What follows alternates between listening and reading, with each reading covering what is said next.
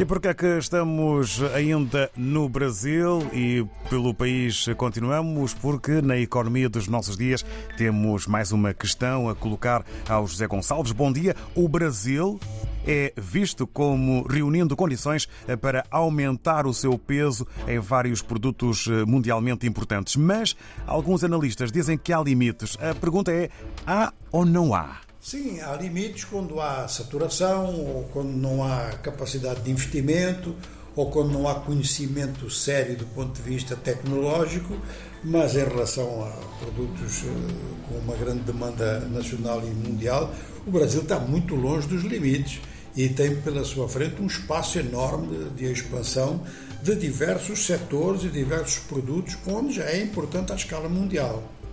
Acontece que em certos setores e em certos momentos, sobretudo, faltam estímulos em termos de poder político central. Falta também, digamos que, promoção e informação de determinadas inovações, mas nota-se que os investidores brasileiros, muitos dos quais, muitos dos quais bem informados, são muito hesitantes em relação à produção nacional de muitas coisas, ou então têm interesses na importação. E isto acontece, aliás, não só no Brasil, mas em diversos países africanos, onde muitas coisas não se produzem, porque o peso e a influência dos importadores é muito grande.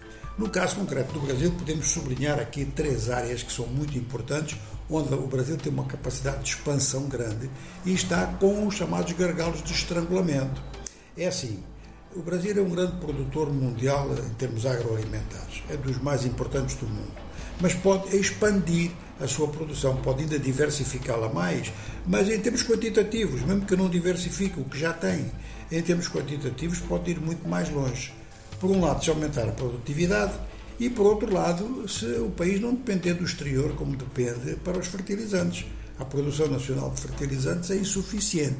Isto tem vindo a causar uh, diversos problemas e é, é, daquelas coisas que não tem assim muita explicação, ou seja, a não ser a retração justamente uh, dos investidores, o peso uh, da importação, o peso e a influência dos importadores e depois, talvez também, o facto de que o governo e determinados bancos, sobretudo os bancos públicos, não fazem pressão, vamos colocar pressão entre aspas, não fazem pressão para que este assunto seja resolvido e que o Brasil fique autossuficiente em fertilizantes e então o seu agroalimentar terá um desempenho ainda maior. O outro ponto eh, diz respeito à área da saúde, portanto, são as vacinas. É uma situação semelhante à dos fertilizantes uma série de, de, de produtos de base que entram na, na, na, composição das vacinas, várias vacinas. O Brasil tem uma capacidade eh, e tem desde já um catálogo muito grande de vacinas que produz, mas depende de inputs de fora. E isto dificulta a produção e, naturalmente, que torna o produto mais caro. Ora, eh, há uma outra crítica que se acrescenta aqui, é o facto de que eh, as duas instituições produtoras de vacinas, uma que é propriedade do Governo de São Paulo, que é o Instituto Butantan, e outra que é propriedade do Governo Federal, que é a Fiocruz, no Rio de Janeiro, portanto, tem uma espécie de monopólio, e isto é criticado. Ou seja, que há uma proposta no sentido de que os grandes laboratórios farmacêuticos que estão instalados no Brasil deveriam ser autorizados a produzir vacinas também. Isto fica então em termos de discussão, estamos só a mencionar. Finalmente, também não se compreende muito bem como é que o Brasil não entra com, com mais intensidade na corrida pelos semicondutores.